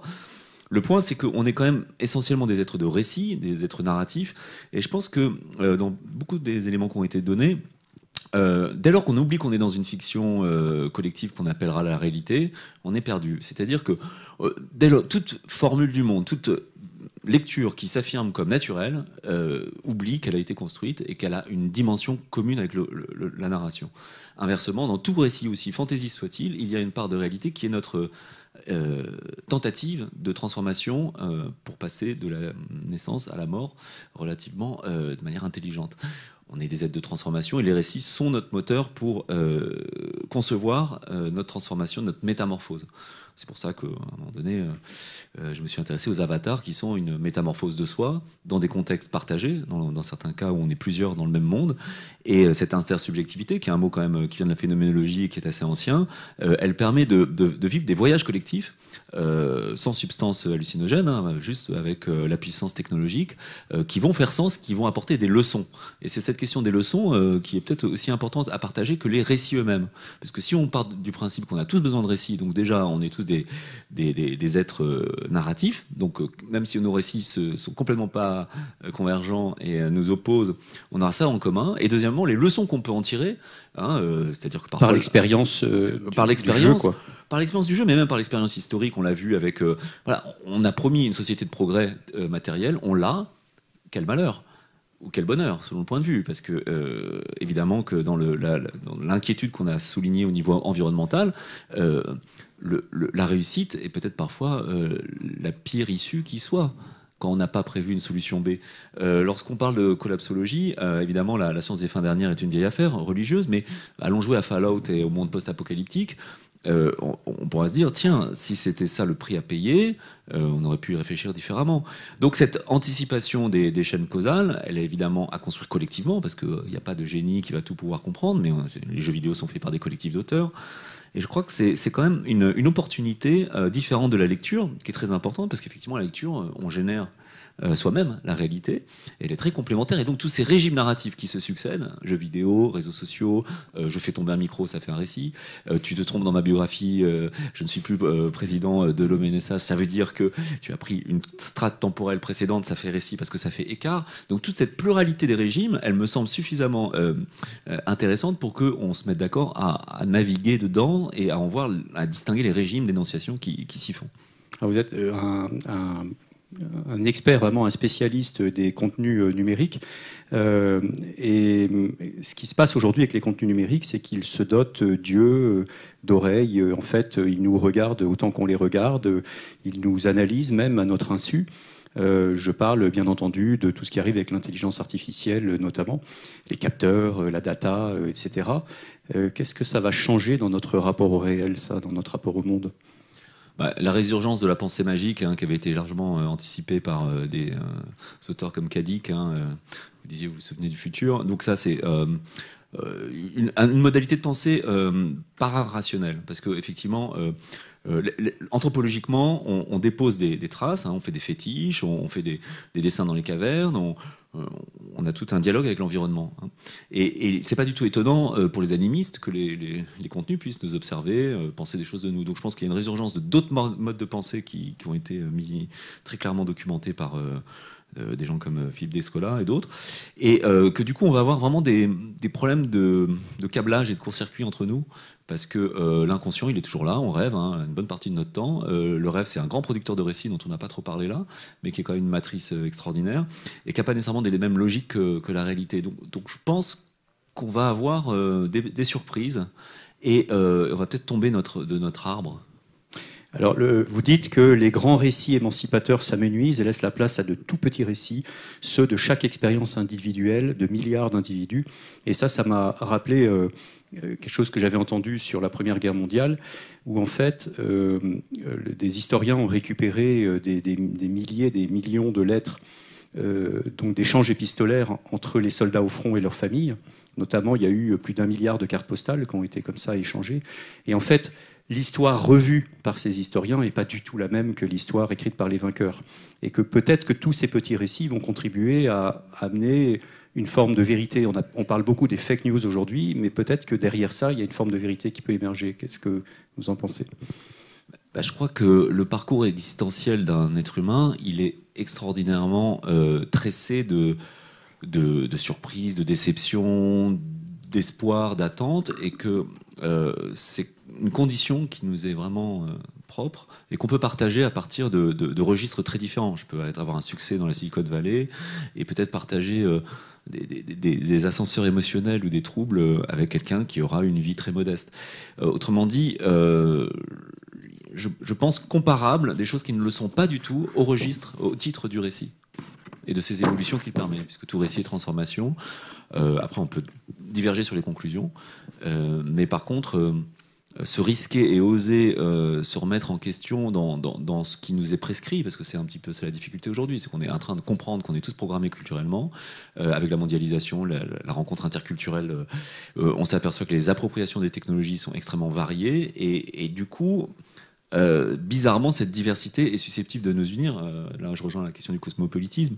Euh, dès lors qu'on ne cherche pas à avoir raison, parce que dans les récits, tout récit est juste et vrai dans la mesure où il a été expérimenté. Vous pouvez aller voir un fou paranoïaque, ce qu'il vit est complètement authentique, quoique il puisse dire de délirant et de non vérifiable. Et c'est ce respect des subjectivités qui ne veut pas dire un relativisme, qui peut nous permettre de nous reconnaître dans notre processus d'humanité, c'est-à-dire on s'invente des histoires pour survivre. Et, vous qui observez au quotidien donc, euh, toutes ces technologies qui euh, commencent à diffuser dans la société, euh, est-ce que vous avez un point de vigilance par rapport à ça? Bah Oui, bien sûr, la pulsion de toute puissance. C'est-à-dire que dès lors que vous augmentez, amplifiez notre impact et notre viralité, il est évident qu'on est très séduit par l'extension de notre champ d'action, de, notre agency, de notre champ opératoire. Et donc il y a un point de vigilance qui consiste à se demander euh, quelle faille narcissique, quelle frustration terrible, quelle euh, blessure ou quelle incapacité à penser ma finitude je suis en train d'affronter euh, en utilisant des manières sauvages telle ou telle puissance médiatique ou tel ou tel récit dangereux pour autrui. donc c'est ce point-là, le désir de toute puissance, comme toujours, hein, comme depuis si longtemps. Trump, quoi. Notamment. Euh, alors justement, euh, ne nous faisons pas d'illusions hein, pour la collapsologie. Euh, dites-vous bien que les forces qui vont faire en sorte que les choses restent comme elles sont, qu'elles se durcissent dans le sens où elles sont, sont extrêmement élevées. Et donc je, doute fort de l'hypothèse de l'implosion, parce que je pense que plutôt que d'imploser, les forces en présence vont tout faire pour survivre. Et dans ce cadre-là, quitte à dégager une partie qui implosera, conserver le noyau dur. Donc je pense que le déclinisme est une issue soulageante, mais qu'en fait le business as usual est une perspective beaucoup plus dure qu'on ne le dit. Mais quelqu'un euh, ici, euh, Jorion, Paul Jorion, disait que si on veut éviter l'effondrement, il faut en faire un business. Hmm. Je sais pas, oui, ou, le téléguider pour, pour, pour, le maîtriser. Ou le téléguider. Euh, Fadila, Fadila, merci d'avoir patienté. J'avais compris la logique. oui. alors Fadila, en donc en regardant évidemment votre activité, vous avez des activités de conseil en transformation digitale, en, bien vivre numérique euh, globalement. Euh, euh, finalement, vous êtes experte en, personal branding, en conseil en e-réputation. Alors, c'est un petit clin d'œil amusant avec Sylvie Gendreau qui contribue à la revue, à la revue du Cube, parce que Sylvie Gendreau revient sur ce mot anglais justement e-story, is story. est-ce, est-ce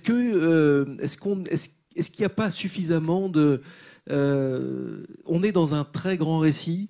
Euh, on est tous dans un, un- chacun notre petite euh, storytelling finalement. On, on s'invente tous un récit. Mais finalement, jusqu'où ça va? Jusqu'où a-t-on suffisamment les codes? C'est une vaste question tout ça, mais je vous la pose en tout cas, Fadila. C'est une vaste question. Jusqu'où on a les codes Euh, euh, Il est évident que mon métier, c'est d'accompagner à avoir les codes et de les relier en fait euh, à la personne. Euh, donc, jusqu'où ça va aller? J'en sais rien. Je suis plutôt une adepte du yes. C'est une punk. Oui, voilà, j'ai appris aujourd'hui que j'étais punk comme Obama qui était dans le Yes Weekend. Donc, euh, bon, je sais pas, mais je, cherche les possibles et je suis aussi dans cette dimension du et. Dans la dimension du et, c'est-à-dire de prendre en compte effectivement qu'aujourd'hui, c'est la fin d'un certain système, la fin de, de paradigme. Et pour avoir raconté la- rapidement une petite histoire et qui me semble assez importante, comment j'en suis arrivée à accompagner des personnes à gérer leur image et leur communication sur le web, c'est pas simplement un business, c'est une histoire aussi que j'ai vécue. Et à chaque fois que je- j'explique le personal branding, je m'aperçois que c'est en expliquant pourquoi mon cheminement et donc en utilisant plutôt un verbe d'action plutôt que de vouloir définir en fait un concept et en racontant ma propre histoire que, les, que je dirais que c'est beaucoup plus compréhensible. En racontant votre propre récit. finalement. Voilà, je pars du principe qu'aujourd'hui, chacun d'entre nous, euh, voilà, l'entreprise n'est plus éternelle. Nous devons être acteurs de notre vie professionnelle, que cette vie n'est plus linéaire, que demain on est salarié quelque part, entrepreneur de l'autre, qu'on vit dans tel pays et peut-être dans un autre, qu'on va changer de métier radicalement au moins trois fois dans notre vie, si ce n'est pas plus. On peut avoir déjà deux, trois fonctions, on dit qu'on est des slatchers. Tout ça fait que nous devons être acteurs et que nous ne pouvons plus nous inscrire complètement dans un schéma qui est complètement cadré dans la gestion de notre carrière pour nous dire que après telle formation, il faudrait avoir tel métier et pour accéder à telle fonction. Donc, on doit apprendre une chose qu'on nous a jamais appris, c'est à nous projeter euh, et donc et de croire en fait à nos rêves d'enfant. J'ai bien aimé tout à l'heure aussi l'allusion à cette histoire, à nos rêves d'enfant. Donc le travail du personal branding, c'est quoi? C'est d'apprendre euh, non seulement à se connecter à soi, à ses valeurs, à ses, à ses passions et à sa projection, mais de l'autre aussi, c'est apprendre à communiquer avec les autres. Et tout à l'heure, on parlait des problématiques des femmes. J'accompagne beaucoup de femmes justement dirigeantes on sait toutes qu'il y a un- une problématique vis-à-vis des femmes, c'est euh, sur la valorisation, comment elles valorisent leur parcours, Euh, le travail autour du réseau, du développement réseau, etc. Donc, moi, ce que je pense aujourd'hui, c'est que pour survivre aujourd'hui, nous devons être acteurs, nous devons apprendre à utiliser les codes et les usages qui nous permettent de pouvoir grandir et accéder à ce que l'on veut. Mais à côté de ça, rentrer dans ce paradoxe où nous ne pouvons pas le faire sans collaboration. Nous ne pouvons pas apprendre à nous connaître sans être dans la confrontation et nous ne pouvons pas non plus survivre sans être dans la collaboration. Donc, la véritable, le véritable enjeu derrière, c'est quel projet on met un tous individuellement derrière cette démarche. J'ai été un peu longue. Oui, et ça rejoint finalement, pardon, ça fait juste écho, euh, je, repasse Neil, euh, avec ce que, ce que Romain vous disiez sur euh, les médias, finalement, c'est c'est quoi le projet? C'est on, on quoi, quelle est l'intention? Et d'ailleurs, c'est la question que je pose à chaque fois parce que dans ma définition du branding qui est hyper longue, très souvent, je dis ben, c'est mettre ses talents et ses compétences, ses valeurs ou sa singularité, on va dire, euh, au profit d'un projet. Et souvent, les gens s'arrêtent en fait sur la première partie qui est ah bah je dois raconter ma vie et valoriser sur les réseaux. Oui, mais c'est quoi votre projet derrière? C'est pas juste être sur un, un grand linéaire de supermarché où on est tous là à se vendre. C'est ma démarche. Après, il y a d'autres personnes qui travaillent sur juste la mise en scène de leur vie.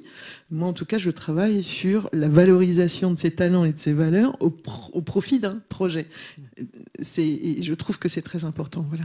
Alors moi, je pose une question euh, très provocatrice, mais enfin, on est en fin de soirée, là, on va se lâcher un peu. Est-ce que euh, les entreprises, euh, finalement, n'adoptent pas toutes ces nouvelles technologies, tous ces nouveaux processus, etc., et puis tous ces discours aussi, ces récits, pour aller dans une forme encore plus sophistiquée de l'ingénierie du consentement? C'est-à-dire que quand vous dites quel projet derrière, oui, c'est vraiment ça la question. Parce que finalement, faire rêver, embarquer les gens dans quelque chose, on l'a vu euh, au siècle dernier, on peut les embarquer dans à peu près n'importe quoi. Euh, ce qui a été mis en place par les agences de communication il y a déjà un siècle, plus, plus d'un siècle, qui ont été reprises ensuite par les nazis, etc., qui sont des méthodes de communication extrêmement performantes.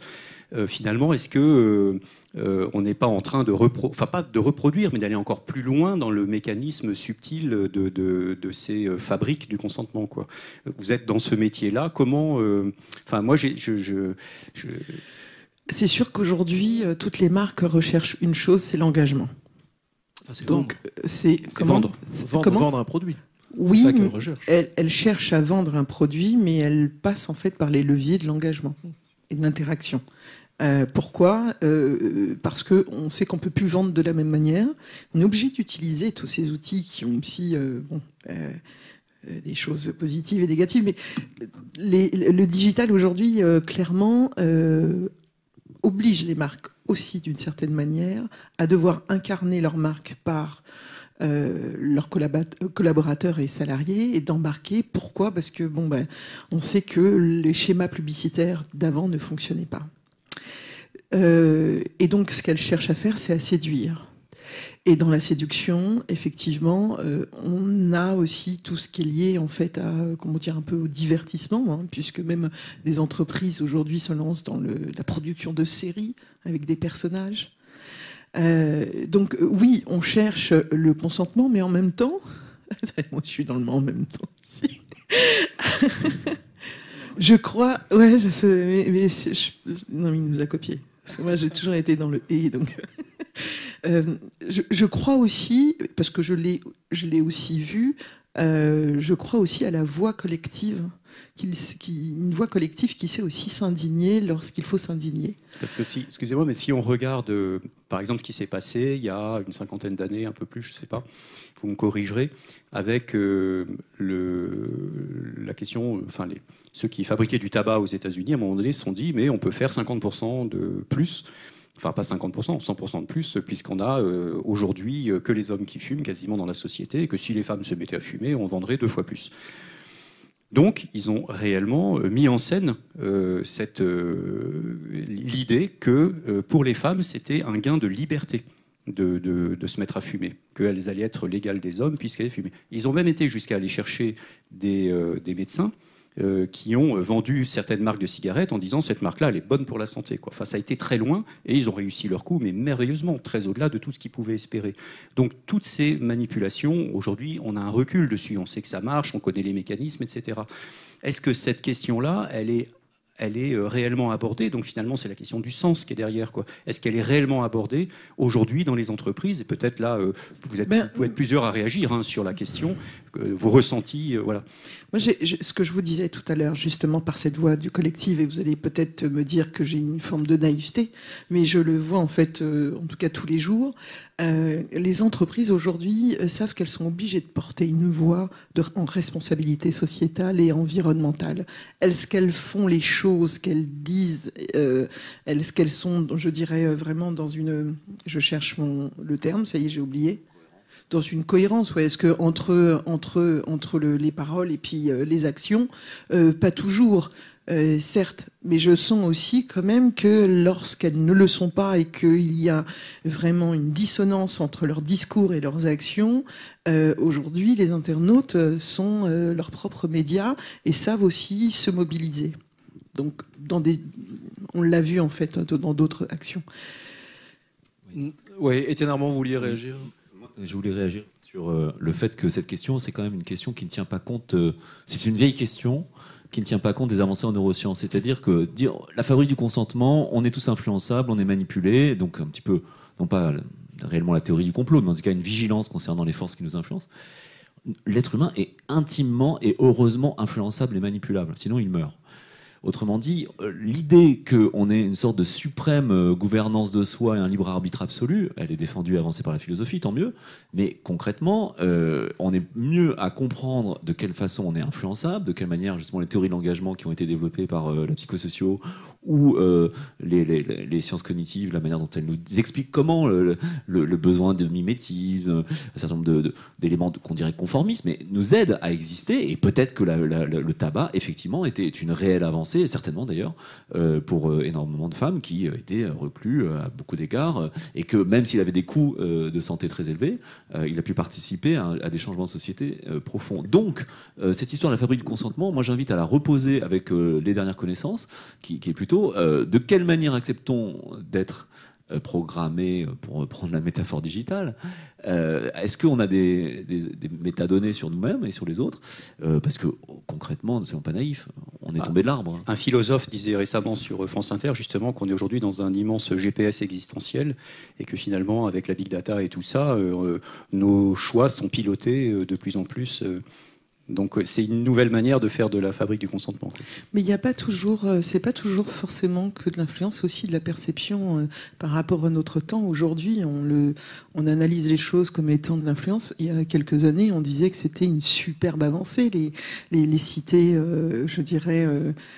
Collective. Aujourd'hui, on sait très bien que ça a aussi causé énormément de dégâts et il y a des répercussions dans l'emploi, etc. Donc, euh, mais à l'époque, c'était euh, considéré comme une avancée. Et on avance en marchant.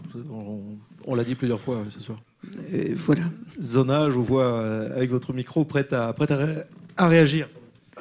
Je voulais juste ajouter que tout l'enjeu est en fait de créer ce sens d'engagement et de responsabilité de se sentir responsable et comment on arrive de se sentir euh, responsable de quelqu'un d'autre, ce que, j'évoquais tout à l'heure, euh, comment certains discours ont permis de sortir de la responsabilité pour la famille, la nation. Euh, Lévinas disait le moment où on se sent euh, responsable, c'est le moment où on se sent proche. Donc quand on se sent responsable pour quelqu'un, cette personne devient notre proche. Et l'enjeu est de créer ce type de responsabilité je, pense, c'est le plus important. Un mot, un mot éventuellement, euh, Brigitte Grézy, ou oui? Oui, euh, pour revenir sur ce qui se passe dans les entreprises, le, mot, engagement euh, fonctionne bien quand il s'agit d'engager sa force de travail pour un projet, mais s'il s'agit de croire au discours de l'employeur et à tout ce qu'il fait en termes de responsabilité sociétale, etc., c'est plus le terme de confiance qui est en jeu. Et aujourd'hui, on a énormément de baromètres de confiance dans les entreprises pour voir si effectivement il y a un, un rapport, une corrélation entre ce que l'employeur dit et ce qu'il fait. Et plus les entreprises, euh, les entreprises fonctionnent, d'autant plus que euh, l'employeur dit et fait. Il peut faire et ne pas dire, ou il peut euh, dire et ne pas faire. Et c'est quand il y a concomitance entre le dire et le faire qu'il y a cette confiance. Mais pour revenir sur, sur les médias, moi, ce qui, ce qui m'a intéressé, c'est effectivement toujours la notion de qu'est-ce qu'on veut dire. Ça a été très clair pour ces questions d'égalité, justement. On a beaucoup travaillé sur qu'est-ce qu'on veut mettre, qu'est-ce qu'on veut trouver dans les fictions pour faire progresser l'égalité, etc. Et, euh, ou même dans la publicité. Et tout le monde dit, mais dans les fictions ou dans la publicité, je suis le reflet du réel. Et à chaque fois, on dit non. Les médias promeuvent un système de valeurs qui engage leur responsabilité, c'est-à-dire je vais aussi au-delà du réel. Et ça, c'est un, avec Mercedes Serra, on a énormément discuté, c'est-à-dire que, eh bien, dans les fictions, euh, je ne vais pas faire comme sur une certaine chaîne publique, mettre des femmes, une seule femme qui nage. Enfin, les femmes, les, héroïnes ne devaient jamais avoir d'amant, elles ne devaient pas avoir de, métier, etc. Il y avait comme ça des, des espèces d'archétypes. Et aujourd'hui, on est en train de transformer ces archétypes en fonction d'un nouveau discours et d'un nouveau récit qu'on veut faire. Donc, il y a un moment donné où il faut aussi que collectivement, notamment pour les médias publics, que collectivement, on adhère à des systèmes de valeurs que l'on veut promouvoir et pour les promouvoir, on est quand même obligé, peut-être, puissance publique, de mettre des indicateurs de suivi, de contrôler aussi d'une certaine façon. Et ça, je pense que c'est peut-être un discours ce soir sur le contrôle qui est un peu différent. C'est très intéressant euh, ce, que, vous dites, parce que si on regarde par exemple ce qui se passe avec Netflix, euh, Netflix, euh, je crois que là, ils ont lancé la production de, 600 séries, c'est hallucinant, hein. ils sont en train de tuer entre guillemets la télévision, en tout cas de l'absorber. Euh, et hum, pourquoi je disais ça? Oui, parce que euh, les, ces séries sont en grande partie faites à partir euh, d'intelligence artificielle qui euh, produisent des scénarios qui vont correspondre au, au mieux justement aux foules. Quoi, hein. Et donc c'est intéressant ce que vous dites sur ce qui se passe au sein de l'entreprise, qui est finalement un espace social plus petit et dans lequel il peut se passer justement des laboratoires de, qui peuvent être ensuite des bonnes pratiques qui se, euh, qui se, qui se répandent. Quoi. Voilà. Le temps file, s'il y a euh, des réactions, des derniers mots, et Je ne veux pas monopoliser, mais juste un point, c'est que face à une vision X ou Y de la réalité, la production de fiction, c'est est une richesse pour déconstruire ce qui nous arrive. Et euh, ce qu'on appelle aussi la pensée contrefactuelle euh, en science, c'est-à-dire le fait de se demander comment cela aurait été si euh, on change des paramètres, si on fait des variantes. C'est vrai que l'expérience de l'interactivité ou de la simulation permet ça. hein, dans, dans la plupart des jeux vidéo et réalité virtuelle, on peut régénérer une histoire différente en faisant des choix différents et on s'aperçoit de beaucoup de variantes, ce que ne permettait pas de faire le cinéma, ce que la littérature a pu faire en partie avec des essais un petit peu génératifs. Et du coup, euh, je pense que l'esprit critique, euh, il est très énormément nourri par euh, la, la génération de récits fictionnels ou réalistes. Euh, et ça, c'est quelque chose qu'on doit mettre en valeur euh, dans cette, euh, ce foisonnement qu'on constate. Plutôt que s'angoisser, on doit pouvoir se dire que chaque référentiel crée- de, de- de- de fiction crée une altérité, une axiomatique bizarre. C'est ce que fait la science-fiction dans un monde où les IA ont triomphé, que devient l'humanité, etc. Donc, ça permet de réfléchir, comme le cinéma a permis d'être une machine de réflexion extrêmement puissante pour s'adapter aux mutations très rapides du monde contemporain. Brigitte Grézy et après Lorenzo. Oui, je suis absolument d'accord sur ce. Mais en même temps, euh, les fictions, notamment les fictions télévisuelles, elles sont soumises à des producteurs et à des diffuseurs. Et à ce moment-là, il y a des codes de restriction du récit, de la narration, qui fait qu'on reproduit des schémas parfois éculés et qui font que la société régresse. Mon propos ne s'attaquait pas à ce que vous disiez. Hein. Mon propos au- mettait en relief la fiction générée par soi-même, par des collectifs, par d'autres forces qui peuvent faire varier des fictions prescrites. Et ça veut dire qu'aller au-delà du réel, comme vous l'avez dit, c'est finalement euh, euh, inclure toutes les couches de la population. C'est quand même euh, fou. Lorenzo? Oui, comme disait Étienne Armand, ça peut permettre de réfléchir. Et je pense que c'est en effet ce que nous devrions faire, ce que nous devons nous attacher à faire, et surtout de dépasser le jeu permanent de miroir, essayer de penser au lieu de simplement réfléchir. Euh, je ne veux pas imposer, on arrive à la fin, je ne veux pas imposer une conclusion qui pourrait être euh, un petit peu euh, exagérée et qui pourrait sembler méchante, mais je crois que nous sommes une espèce animale qui est très très orgueilleuse.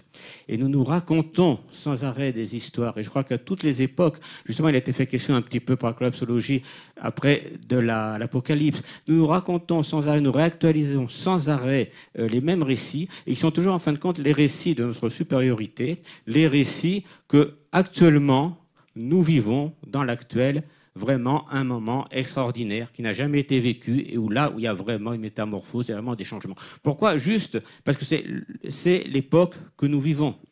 Voilà. Et là, j'entends parler de contre-récits, d'écriture de récits, de ceci, de contrôle, d'influence, de tas de choses.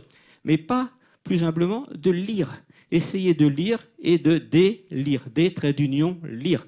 Pour essayer vraiment bah, de gagner son émancipation, de gagner son autonomie en tant que lectrice et que lecteur. C'est ça. Et je crois que malheureusement, nous passons bien souvent à côté. Vous êtes sans doute un punk aussi. euh, je ne sais pas si Mathieu me contredira. euh. Je veux bien. Mathieu, Mathieu le- Lorenzo, quelque part, est en train de dire Yes Future. hein. Oui, oui. Merci hein, pour tout ça. J'ai pris un nombre de notes euh, incalculable. Euh, Oui, vous merci êtes un pour tout le petit G- papier, mais vous arrivez quand même à noter Je l'ai optimisé. hein. merci pour le GPS existentiel. C'est quelque chose. euh, pas de moi. Qui, ouais, j'imagine bien, mais de le- d'en parler à ce moment-là. Non, non, parce que c'est vraiment Non, euh, une, association d'idées, puisque euh, tu es dans ma, dans ma liste des inspirateurs, hein, tu sais. hein. J'ai peu de gens que je suis, mais toi, je te suis. Euh, la nécessité, l'impérieuse nécessité de trouver sa propre orientation dans sa vie. Et la quintessence de la Renaissance, finalement, c'était de donner le libre examen à celles et ceux qui voulaient euh, faire un pas de côté par rapport à la doxa qui était proposée. Donc la question, c'est c'est quoi l'orientation qu'on a envie de, de prendre et c'est quoi les nouvelles humanités qui me donnent les capacités d'être libre en conscience pour aller vers le chemin que j'ai choisi? Ça, c'est grandir. Et vous qui aimez lire et la langue des oiseaux, des oiseaux pardon, grandir, tout est dit. Merci. Est-ce que je me. Nils, Oui. moi, j'aurais juste un dernier, ouais, un dernier, un dernier mot, mais c'est plus un mot. euh, Enfin, c'est c'est une invitation. En gros, je vous, vous êtes tous invités le 21 juin à la Cité des Sciences et de l'Industrie pour le forum Changer d'air. Euh, euh, ici, au Rendez-vous du Futur, nous sommes des vieux compagnons de route de Véronique Angers de Fribert, qui est la présidente et la fondatrice du forum Changer d'air. Et alors, le forum Changer d'air, c'est une journée intense. Euh, tu ne me démentiras pas. hein. C'est une journée où on prend un petit pas de recul, on réfléchit, on croise les disciplines primordiales. Euh, Enfin bref, une journée frétillante pour reprendre un mot, euh, un mot clé de cette soirée. Euh, le 21 juin, c'est donc au Forum Changer d'air, c'est à la Cité des Sciences et de l'Industrie. Je vous invite, euh, vous aussi, derrière votre écran, bien sûr, forumchangerdair.fr. Il faut suivre ça de très près. Ça fait la sixième édition et c'est pas fini. Voilà, et à noter que cette année, ça sera sous le haut patronage du président de la République et en Ah bah présence oui, de. Mounir Majoubi, le ministre du numérique. Euh, alors moi, je voudrais euh, conclure, à moins que quelqu'un veuille encore euh, dire un mot, hein, parce que non, pas de la main qui se lève. Euh, frétillante peut-être, oui, c'est le mot-clé de la soirée. Je voudrais euh, conclure avec euh, un petit extrait euh, pris d'un des articles de la revue. Marianne Mario qui fait de la colère le moteur positif du nouveau récit. On n'a pas parlé de colère ici, donc ça me semble intéressant de poser le mot. C'est le indignez-vous, hein, rappelez-vous. Alors je vais, je vais citer son texte. Résister, transformer l'impuissance en puissance d'agir, en éthique de soi. L'émotion du futur est bien la colère. La colère comme ouverture au monde, la colère comme opposition à notre indifférence, notre honte, notre tristesse, notre impuissance et notre peur, vectrice de soumission et d'abdication de notre humanité. La colère comme revendication d'un devoir être, exister, résister, avec Germaine Tillon, qui est ethnologue donc et résistante dur- durant la dernière guerre mondiale, qui conseillait quand je vois quelque chose que je ne peux pas supporter, eh bien j'agis. Agir généreusement pour l'autre, voilà le récit inépuisable, prometteur, et qui fut aussi sans doute notre récit fondateur. Voilà, je trouve ça très joli. Merci pour cette conclusion magnifique et merci Marianne que nous embrassons. Marianne euh, nous a accompagnés pendant quelques années également dans ces rendez-vous du futur. Marianne, d'ailleurs, dans son article, euh, nous interrogeait sur le rôle du héros. Elle disait À travers les âges, nos héros portent les valeurs révélatrices de nos civilisations. Et donc là, elle pose une question qui va nous faire euh, nos nuits c'est qui seront les, les héros du XXIe siècle? Ne serons Là- pas nous, chacun de nous, les héros. euh, hein, c'est le quart d'heure de gloire d'Andy Warhol. On va tous être. euh, Voilà, et là, on pourrait repartir sur des heures et des heures. Euh, prenez juste vos cahiers de texte, que j'ai quelques petites annonces, quelques messages de service. Le 2 juillet, le 2 juillet, c'est une soirée spéciale média. Nous recevrons Éric Scherer, Laurence Labardins, Didier Pourquerie, Virginie Sassoun. Le 9 octobre, alors c'est un peu plus loin, mais c'est quand même quelques dates qui doivent s'inscrire dans vos, agendas. Le 9 octobre, nous ferons une soirée également spéciale, puisque toutes les soirées sont spéciales finalement ici, avec Reporters sans frontières. Nous recevrons le président Christophe Deloire et nous bâtirons toute une soirée autour de ça. Et le 11 octobre, donc juste après, ce sera une soirée spéciale Océan. Euh, nous avons la joie, le plaisir, l'honneur de recevoir Claire Nouvian, euh, qui a reçu la médaille Goldman il n'y a pas très longtemps, et son ONG, Bloom. Euh, et le 20 novembre, là je finirai avec ça, le 20 novembre, nous passerons la soirée avec Fabienne Brugère, la philosophe Fabienne Brugère. Bref, euh, merci à vous, merci à vous, merci chaleureusement euh, à vous tous ici présents. Et on se retrouve évidemment tout de suite sur les réseaux. Merci Nils.